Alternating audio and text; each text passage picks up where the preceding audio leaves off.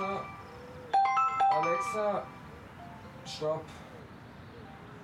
Alexa. Spiel Dancing in the Moonlight von King Harvest.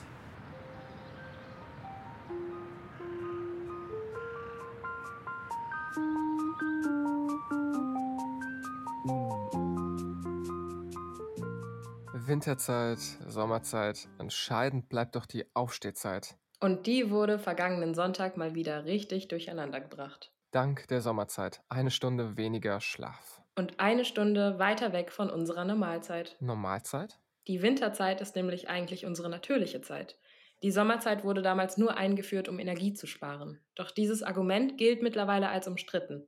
Schon 2005 hat die Bundesregierung bestätigt, dass kaum Energie eingespart werden konnte. Und bei jeder Umstellung darf sich unser Körper wieder neu anpassen.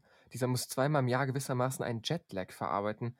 Das führt bei einigen Menschen zu ernsthaften gesundheitlichen Problemen. Wieso stellen wir dann die Uhren überhaupt noch um? Ja, das fragen sich immer mehr Menschen. Das hat auch schon 2018 die Befragung der EU-Kommission gezeigt. 4,6 Millionen Beteiligte und 84 Prozent waren gegen die Zeitumstellung. Da stellt sich eigentlich nur noch die Frage, welche Zeit soll denn bleiben? Die Sommer- oder die Winterzeit? Für viele ist die Sommerzeit definitiv die angenehmere Zeit. Wir lernen konzentrierter, sind viel aktiver und motivierter.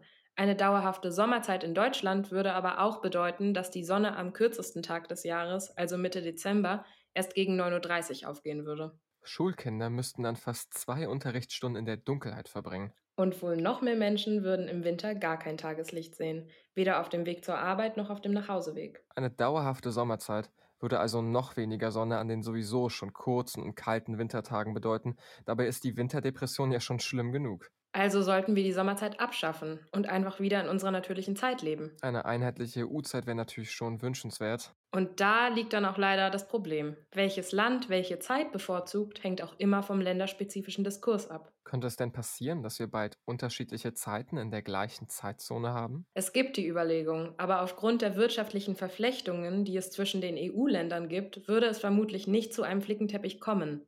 Viele Länder würden sich wahrscheinlich an der Entscheidung Deutschlands orientieren, um keine wirtschaftlichen Nachteile daraus zu ziehen. Aber eine dauerhafte Sommerzeit wäre für weiter westlich liegendere Länder sogar noch schlimmer. Dieses Jahr im März sollten die Uhren ja eigentlich das letzte Mal umgestellt werden. Das war zumindest das Ergebnis der Debatte im Jahr 2018. Doch daraus ist wegen Corona nichts geworden.